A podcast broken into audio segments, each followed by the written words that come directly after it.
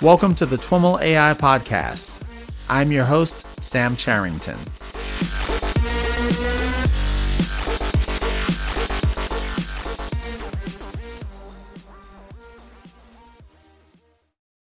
All right, everyone. I am on the line with Justice Amoh. Justice is a PhD student at the Thayer School of Engineering at Dartmouth. Justice, welcome to This Week in Machine Learning and AI.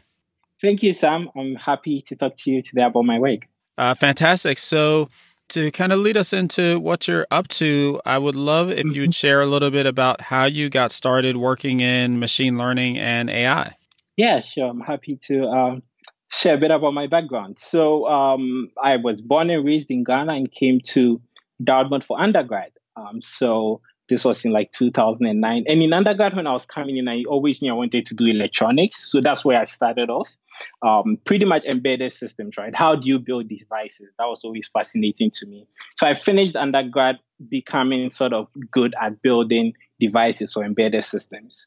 And then when I stayed, I stayed a year after undergrad to do research. Um, one of my mentors in um, undergrad was he had this research project and he was like, Hey, um, I think you really do good on this. He was interested in building, um, building a wearable monitor for monitoring asthma, like pre- monitoring the lungs, right? Like if you can listen to what is going on in the lungs, then maybe you can better advise. So he asked me to come on board and I was excited to come on board and just explore that project for um, a year. And it really came down to two things. One was how do you build the hardware that can really listen to, you know, can acquire the sound really well, right? And then the second is once you have that hardware in place, right? How do you detect these sounds well enough? How do you detect sounds and sounds and symptoms like coughing, wheezing, or even when someone is panting? How do you detect them and do that very well? And so that one year I did, we came pretty far on like devising a good hardware. And so I started looking at, you know, how do we do detection? What are the algorithms existing for detection? That's what brought me into classifiers and machine learning and looking at that. And so after that one one year, we're all excited about the work. I said, hey, let's explore this as a PhD work. And I stuck on to work on it. Um, and it was mainly from the standpoint of okay, how do I, now that I have some hardware, how do I make the signal really great? And then how do I really um, detect these sounds very well? So started from traditional classifiers like you know decision trees, um, hidden Markov models, because those were the things that people were doing around that time, and then all the way leading to um, you know deep learning, looking at like convnets and then more recently into recurrent nets. So that's kind of been the very broad journey, yeah, of my. One thing that jumps out at me hearing the the story is that you started with the hardware and then went on to think about the the software. Is that it strikes me as the opposite of the way that one might yeah. approach this. Is that like an academic thing or was there something novel about the way you were approaching the hardware that you you thought was the right thing for this application? Yeah, actually, um, it's interesting you point that out because like I really started out interested in hardware, right? How do I build really good hardware? And the point wasn't just, uh, you know, build um, whatever hardware, like, you know, build the best hardware. I was really constrained for um, very um, efficient but affordable hardware. The initial goals were, um, like I mentioned, I'm from Ghana. So our initial goals were how do we build devices that can be used in, you know, um, under resourced communities, communities where, you know, they cannot afford to buy really expensive devices, right? Um, in areas that you can't have doctors to do diagnosis, can you use some of these tools to, um, you know, better do diagnosis? So that was really the real motivation. And so when I was building hardware, even in building the hardware, um, I realized that, you know, hardware is expensive, software is cheap, right? Mm. So there is this trade off you can do, right? You can build a just okay hardware and do more of the signal, more of the um, signal processing and machine learning, um, so that you don't have to use, you know, the best sensors. So you can have really cheap like hardware and then software is much cheaper so you know you can duplicate it right so that's where it really like i followed that trajectory where i built the hardware that I was like you know what this hardware is good enough i could spend more time making the best hardware that would be very expensive. But I think this is affordable And so now, how do I use software to bridge that gap to go the extra mile, right? And so that's where it came in. And machine learning um, became a really good answer to that, right? Because now, even if you have data that is not like 100% like, you know, um, clean, you can still use um, advanced pattern recognition tools to extract information from that and make really reasonable inferences of that. So it was like that practical approach that brought me into machine learning. And so before we jump into the machine learning elements, can you give us an overview of the the hardware and the various components? It sounds like acoustics, maybe some some microphones or uh, something like that. And uh, you know, what is the processing capability? What are the various components of the hardware system? So as I said, I'm interested in um, in this um, application. We're interested in basically auscultating sounds from the body. So that's like what a stethoscope does, right? And so you want an acoustic sensor that you can collect sound from the body. You could use really um, um advanced microphones like MEMS, but then those are really um, they can be uh, more expensive. But also, when you think of collecting data from the body, you can and you can use piezoelectric transducers that are contact sensors, right? And so when you have that compared to a microphone, would only pick up sounds that is coming from the patient. So already you start off eliminating a lot of the external background sounds, right? So a huge part of the hardware system is um, a contact piezoelectric transducer. Also, a piezoelectric transducer can generate power and so it's not that power hungry. You don't have to. Um, it is gonna be really good for low power applications, right? And so from there, from the piezoelectric transducer to your raw sensor, you have some analog front end circuitry to condition the signal, right? You are looking for things like cough sounds um, and wheeze sounds, but a person is gonna be wearing this most of the time, right? And people speak all the time. So you want to make sure that you're actually filtering out a lot of this, um, you know, the speech sounds and all of the other possible background sounds. So that's what a lot of the analog front end does. So these are things like low pass, high pass, notch filters, that kind of thing? Exactly, exactly. So you have, you know, a couple of stages of, um, you know, classical analog filters where you are really um, in the in, in the kind of the range that we are interested in. You're looking for sounds between 100 hertz and 2 kilohertz, right? So you're attenuating anything outside of that band, that band, and sort of really amplifying the signal there. Because in that range, you can capture the wheeze sounds, the cough sounds, and the things that are of interest, right?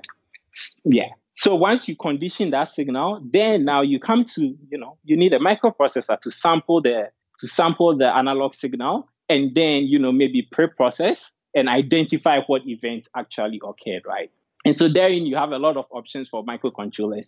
But if you think of something that is gonna be wearable, um, for you know, there's something that someone will wear for maybe a whole day, that leaves you with only ultra low power microcontrollers, right? You cannot think of some of the fancy, you know, M4, even M7. You have to go to something that is really, really low power. So the huge specification of this was to go for the lowest power microcontroller. So we are using an ARM M0, right? It's like the lowest power, um, the most energy efficient ARM microprocessor out there, right? So once you go there, that's where all the constraints begin to happen because you don't have you don't have floating point operations, you don't have um, DSP um, instructions. So you're really constrained, right? And you still have to be able to get inferencing working at that level. That's, I guess, pretty much sort of the, con- the setup for the hardware. And so that led you down the path of trying to figure out how to get uh, the various types of uh, software that you wanted to have working uh, on this hardware. You had to work within kind of these these constraints.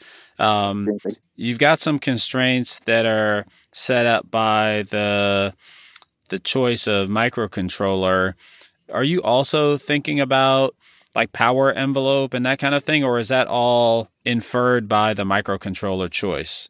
So actually, the ultimate and fundamental constraint is power, right? Power is always, always right. exactly. So you start out with power, and if you really look at the power range we are talking about, right? Um, to put it in perspective, so an iPhone, like smartphones are around a thousand milliwatts. Even some of these fun um, embedded systems are around hundreds of milliwatts, but we are talking of tens of milliwatts. So that already really constrains you. And when you look at all the microprocessors available within that low, ultra low power range, right, you realize they have they have so many things in common. Like they don't have um, you know, um, they don't have floating point operations. They um, their clocks are normally much slower. We are looking at things less than 48 megahertz, and so you the con- um, the constraints become very apparent for that range. I guess what I was curious about was, you know, certainly within a given power constraint, you choose your microcontroller. Uh, but I, I guess I was envisioning a scenario where you want to do things at the software level to even further manage the power consumption given a, a specific microcontroller. Are you having to deal with that kind of thing, or yeah, did you oh, just constrain the power by choosing the microcontroller and then you can go hog wild no. with? No, so that's a perfect question actually, because even with the microcontroller you have in place, if you just run it all the time, you're not gonna make your power budget. Right? okay, so okay. You, so you have to do these, um, you know, event pre-event detection task that can, you know, your microcontroller is mostly in a very low power state, and you wake it up when you think that the events you are seeing correspond to, you need to make an inference on it. So you have all of those like low level sort of software already um, implemented. It's kind of like the very first layer of your entire detection pipeline, right? Just wake up bit, has an, a sound event occurred at all, right? Before you wake up other things to okay. do processing. So sounds, you have that block. Mm-hmm. It sounds like a low level version of like the the wake word for an Alexa type of device. Exactly, exactly, exactly. Yeah. Uh, the putting like the whole pipeline is very very interesting because you have to get all these blocks in place in order to make all your specifications and so you you have the hardware in place i'm imagining that the traditional way of solving this problem is using kind of time tested digital signal processing algorithms is that the direction that you'd first go with this or or is there something yes. else yeah, so when I started my research very early on, right, um, the, the traditional way was, you know what, you get your signal and you do like as much signal processing as you can. Um, so you're doing things like, you know, what is the best feature extraction that you can do, right? So people have come up with so many sort of handcrafted features that once you extract those features, it makes it so easy to infer your event, right? So I'm imagining things like FFTs would come into play here. Exactly, exactly, exactly. FFTs, so FFTs being fast Fourier transform is a way to kind of extract the frequency components of a an in- incoming signal. Exactly, exactly. So doing something like that, and even other sort of uh, steps on top of the FFT. So get something like the spectral uh, centroid, the fundamental frequency, and all of the all of these things make it much much easier. So that now you can just use a very simple, say like um, you know thresholding to detect when an event has happened, right? Right. So that was kind of like the existing work, right? Mm-hmm. Um, how do you extract the salient features from this so that classifications become so so much easier, right? Okay. But of course, the handicap of that is what is the best feature, right? So folks have spent so many years sort of identifying the best features for, say, cough detection, for wheeze detection. And I started out that range looking at all of that. And that's when the promise of deep learning became really exciting because in deep learning now, you don't have to hand engineer features, right? You can do the learning of both the features and the classifier jointly. So that's actually what pushed me into that direction that, hey, why I'm sitting here trying to handcraft the best feature set, but it can actually be automated as part of the process. So how about we look at that and see how that compares? And so as a, you know, someone who's equally excited about deep learning, I kind of get that as a direction, but I wonder if you've got, uh, you know, a very well defined kind of body of work for that's you know that's already handing you the features kind of telling you the way to do it. What what's the real advantage that deep learning is giving you? Yeah so um, one of the key things to start realizing was these models were um, there these kind of like handcrafted features were there but one of the areas that they really struggled to deal with was how do you handle you know uh, the temporal nature of the data right? Okay. That becomes pretty um, key. So a, a typical cough actually has um, very key characteristics. You have about three phases. So there's a first phase that is um, sort of the um, explosive phase. You, you literally you have like these three phases that are very distinctive to the curve, right? And the properties in any of these three states are very different, right? But then most of the previous methods were all sort of pretty much like think of them as a static way of approaching and not really taking advantage of the temporal properties. So they could only do so well, right? And people had now started using things like hidden Markov models to try to model those temporal patterns. And those were sort of like working very well. But then hidden Markov models are pretty, um, you know, beastly algorithms to start dealing with, right? And so a good segue was, hey, um, and I, I started out also like implementing HMMs for this application. Mm-hmm. And um, at that level, you've already gone into the complexity um, that you know you can now use some of that. Even deep learning models are these days much easier than you know a full blown hidden Markov model, right? So you quickly run into the area where you realize that this traditional um, approach was not doing the work quite right. And cough detection becomes even much more complex when you, you start thinking of different patients um, and patient to patient variability. So the sounds, the, the, the cough sounds sound very different from different patients. And when they have different conditions, it makes it sound like, you know, very different. So you quickly run into the issue where you just feel like, no, I need um, better models to really capture this. How far down the path of the traditional mm-hmm. models did you go? Did you try, did you have a working HMM that you could later compare to deep learning? Yeah, so that was actually one of my um, very first papers. I did a, a whole survey on all of these traditional algorithms that folks had been using. We had decision trees, you had your SVM, you had the HMM with like, you know, Gaussian mixture model observations.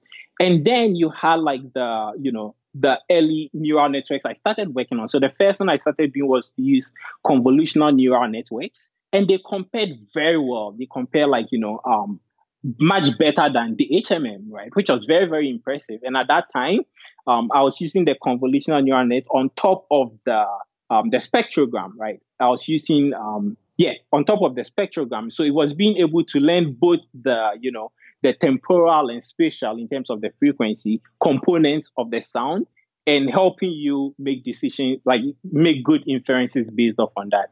So I started off actually validating that hey, actually, these deep learning approaches work much better than the traditional, um, you know, approaches.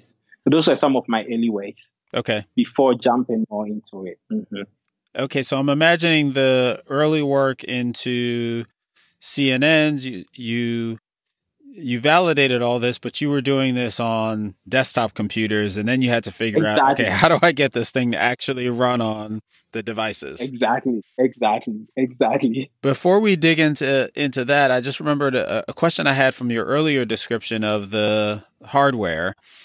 You mentioned that you were using traditional analog stages to uh, condition the signal. Um, you know, one of the, the great things, and you, you mentioned this about deep learning, is that you don't have to do a lot of uh, feature engineering. And often you find that um, by giving the network, you know, as much data and not doing as much pre-processing as you might otherwise do, it can find patterns that haven't traditionally been used. Like maybe a cough has like these really high frequency components that no one really thought about, but that can be predictive. Did you explore that um, angle at all? Yeah, so I did. I did with um, sort of the first ConvNet, right? So this was um, around, uh, I started um, this work around 2014, 2015 using the ConvNet. And so I was using like Theano at that time. And I started uh, visualizing the features it was learning, right? Um, of course, some of them were, um, there were some that looked really interesting. So if you look at the spectrogram, normally in speech, you have these harmonics, right? Where you would have these kind of like distinct fine lines in the spectrum. But cough is just a burst of energy, right? So it's white over the entire place, right? It's like the whole place is just full of energy. And you could see that what the network was actually doing was for the cough, it was really activated um, by like a broad range across the spectrogram. Whereas, like for the speech, it was mostly activated by these sort of lines, right? And in that in that first, I thought I was doing was discriminating between cough and speech. So you could definitely see that it was learning this notion um, and was being activated by the fact that in cough you have a burst of energy spread across a wide range of frequencies, and it would highlight those. Yeah. Given that, why is it still important to do the conditioning? Oh, so well, the, the reason why it's actually important to do the conditioning is because of the sensor that we are using, right? So, uh, like I mentioned, I'm using this piezoelectric transducer, which is um, it's it's it's not like you know your best microphone. It's actually a good. It's used for like guitar pickups. So the sensor is not great to begin with. So your signal is actually really bad to start out with. So the conditioning that we do on there is um, one to sort of make sure that hey, um, your your signal is at least clean enough that it's even audible when you hear it. That you know a person can discern something because without that conditioning, um, you can't even hear the different events that occur. Right. Oh wow. Okay. But yeah, but I think what was what was really critical is you do have a point because we could have done more conditioning on there to get a really great signal, right? But that would have defeated the the point. And so, because you could have added more stages, used like really good um, operational amplifiers, but we really did the minimal. So we have like a one stage filter, for instance, right? The minimal processing so that you can use the rest of the deep learning pipeline to take advantage of that, right? So we do sort of really use the benefit of the um, not having to clean up the signal too much, except we do do a little cleaning. Yeah. Got it. Got it. Yeah, that was the intuition that I was trying to explore. Um, yeah. Awesome. So for your latest paper, which you presented at uh, NeurIPS at the, the Black in AI workshop, which is all about an optimized recurrent unit for ultra low power acoustic event detection. Uh, tell us about that, that paper and the key challenges you're trying to solve there. Yeah. So that's great. Like, um, and I think it follows very well with kind of like what we've been discussing up until now. So, like I mentioned, I started with convolutional neural nets, and the conv nets are great, right? We all love them. they do awesome.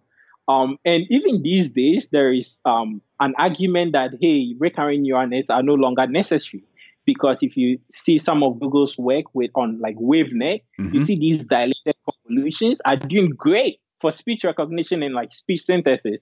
So why why do we care about recurrent nets at all? Um, and the motivation for that was first recurrent nets when you're thinking of like really constrained sort of um, applications where you don't have a lot of time for you can't admit a lot of latency, right? In ConvNet, you if you think about it, you literally have to buffer up the entire event so you can apply the ConvNet and you have to apply in Windows. But recurrent nets have this natural nature where they can process data one time step at a time, right?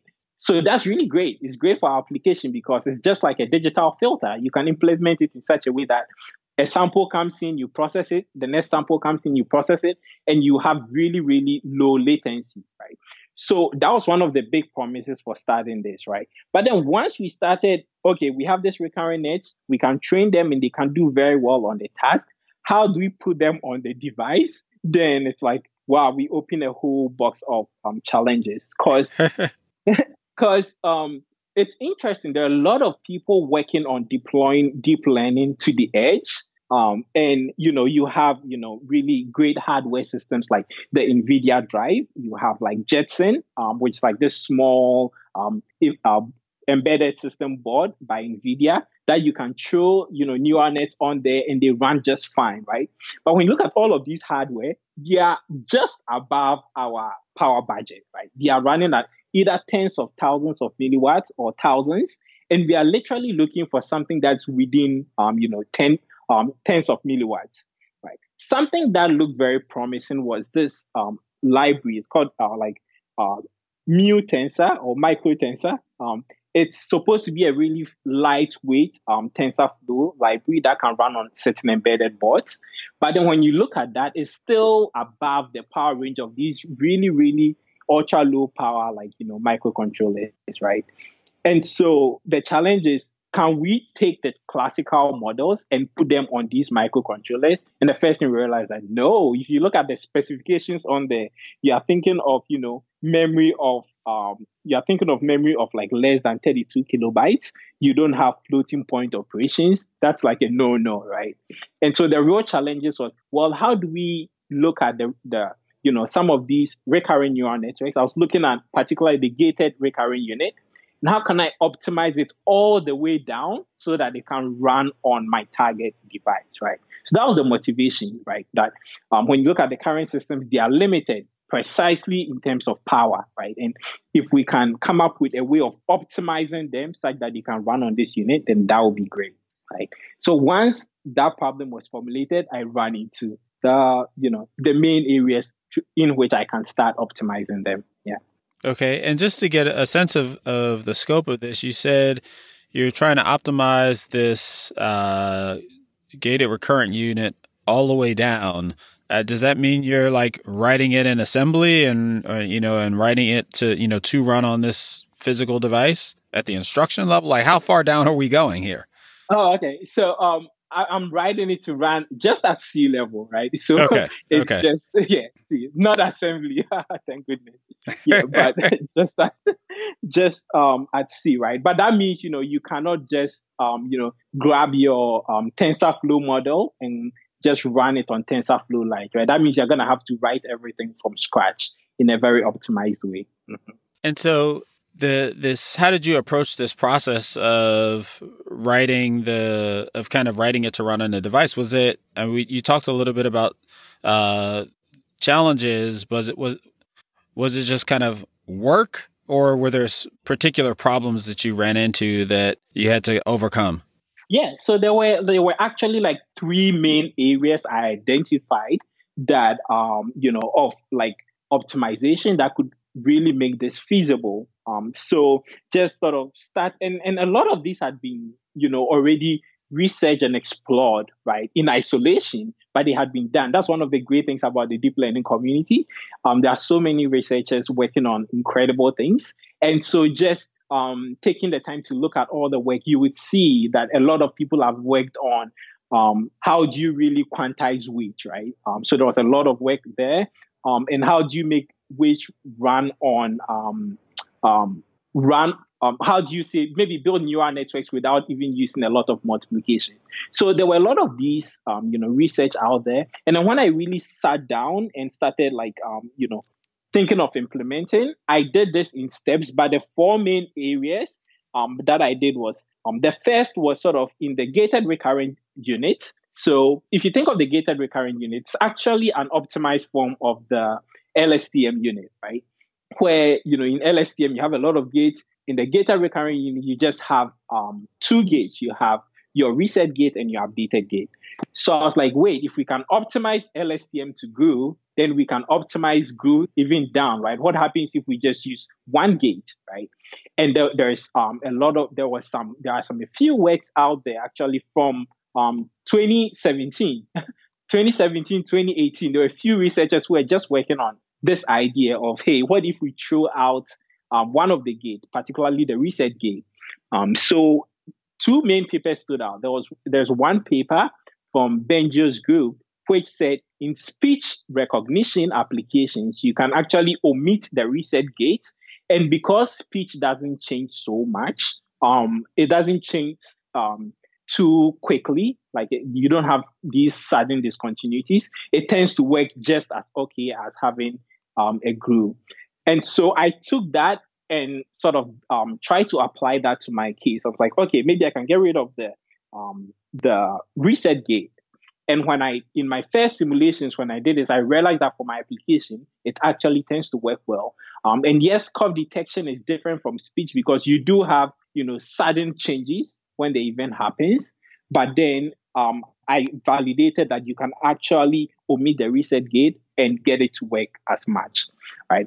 The next, once I was able to do that, so you cut down one gate, and gates are expensive, by the way, because um, a gate means you need weight, you need a lot of weight, you need um, um, you need a lot of computations to do the dot product, right? Do the weight and the activation function. So just by removing one gate, it's like you cut down the network by 33% in terms of memory and, um, you know, computation, right? So once I got rid of the gates, the next, the main area that everyone thinks of when they are thinking of, you know, making, uh, optimizing neural net is quantization, right? So I, have to do quantization. But what was popular out there was 8 bit quantization. I think even today, you can use TensorFlow or even PyTorch, and you can get 8 bit weight equivalent of whatever network you train, right?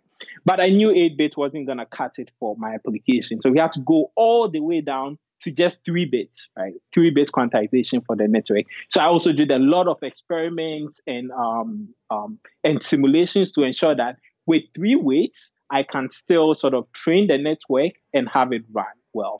And the trick there was to do what people have done in the um, in the um, in the past, which is during training you apply the quantization as kind of like functions within your computational graph, so that you are simulating the quantization process whilst you are training, and the network is learning about it and shifting the weights, um, you know, to the right the right places.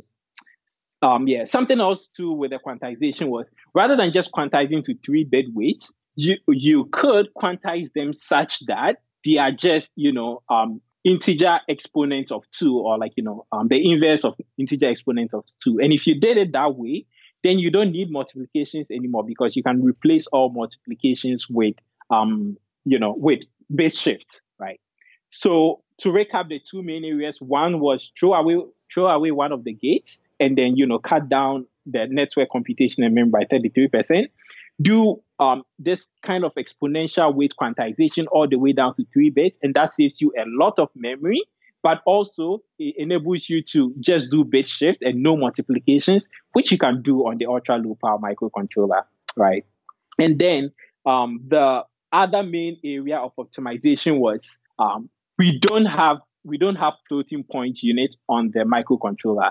So to get rid of every floating point operation and replace that with integer operations, right? So the whole network on the microcontroller has to be implemented in such a way that you are just using integer operations, right? So all the activation functions, all the um, you know the linear transformations, the weight multiplication and dot product, they all have to be done in such a way that you are operating within um, integer um, you know, framework. I was using like 16-bit integers, and then you're applying all the necessary clipping so you don't overflow, right? So those were the the main sort of key areas: the quantization, the integer arithmetic throughout, throwing out the single gate, like um, uh, throwing out the reset gate, and then also using fast activations because those always help, right? Using what was that last one? Fast activations. Fast yeah, active. So I had to like you know, so in the traditional um you know, recurring unit or gated recurring unit, you have um, the sigmoid and the tanh, and those are expensive on the microcontroller. Whenever you have to do an exponential on a microcontroller, if you are thinking ultra low power, they become very painful. And so what I did was to use soft sign functions instead.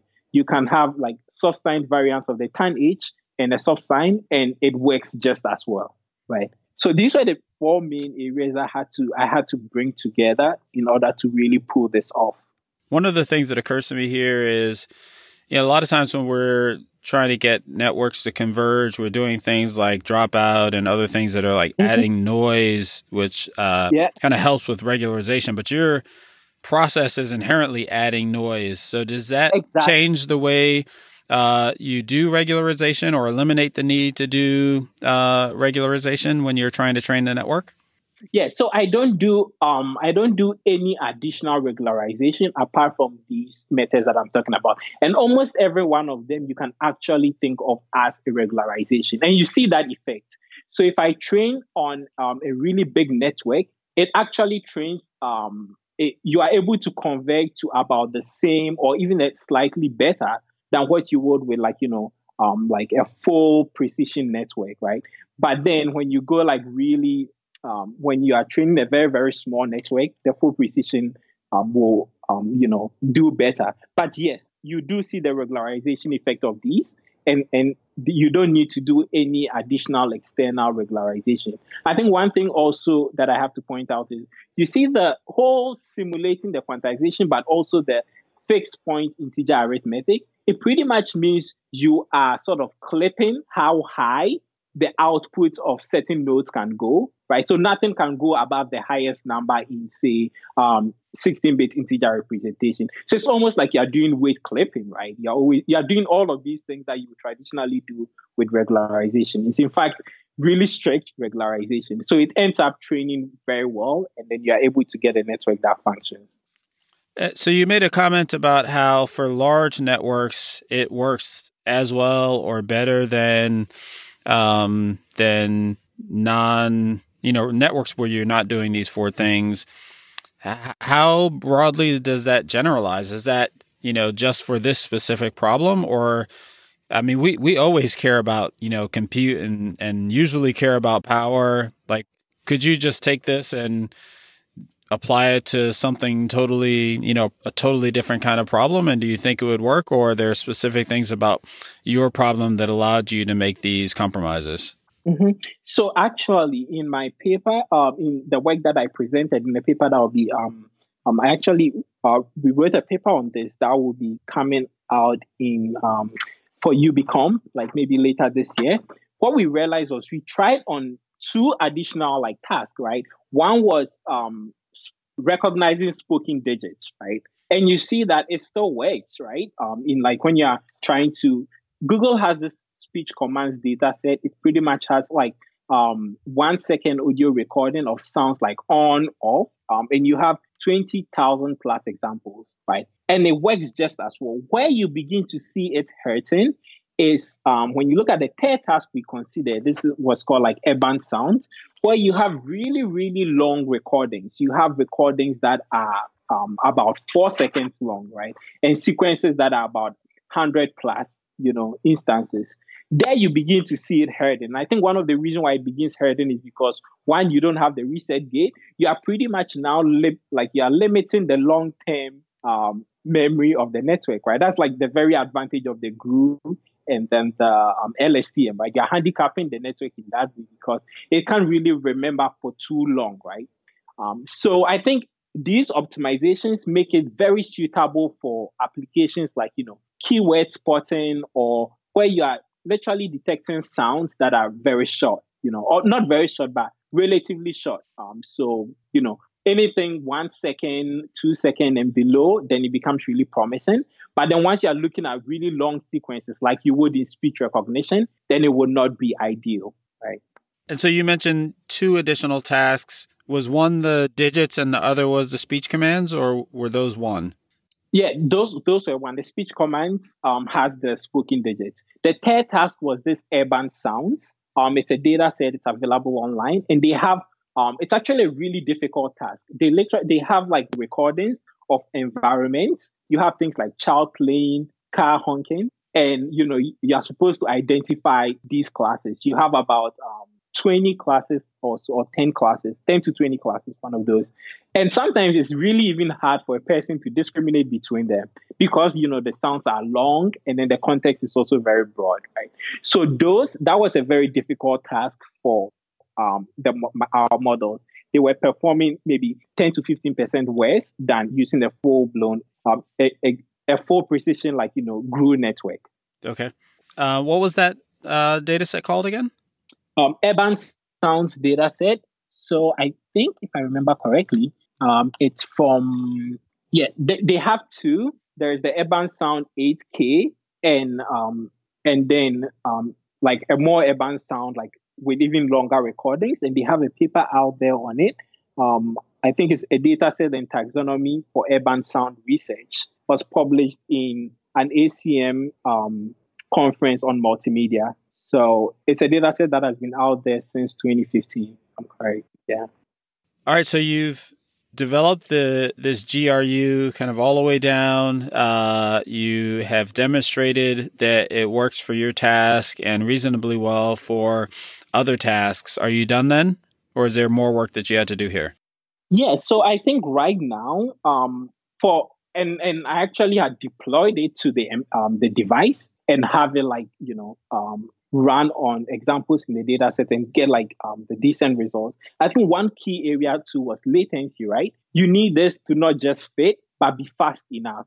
Right. And that also we were meeting the right specs. Actually, we're um, going about 60 to 70 times faster than if you were to just manually put a GRU onto any of these devices. And so while they all work and everything is like great, you've been able to embed the model, the entire pipeline that I talked about, right, also needs to be in place, right? So right now, it means, you know, our, our, our GRU, uh, our optimized recurring unit can, when you train it, they can really detect these sounds. But then once you put it once you start thinking of, okay, I have a whole streaming input, right?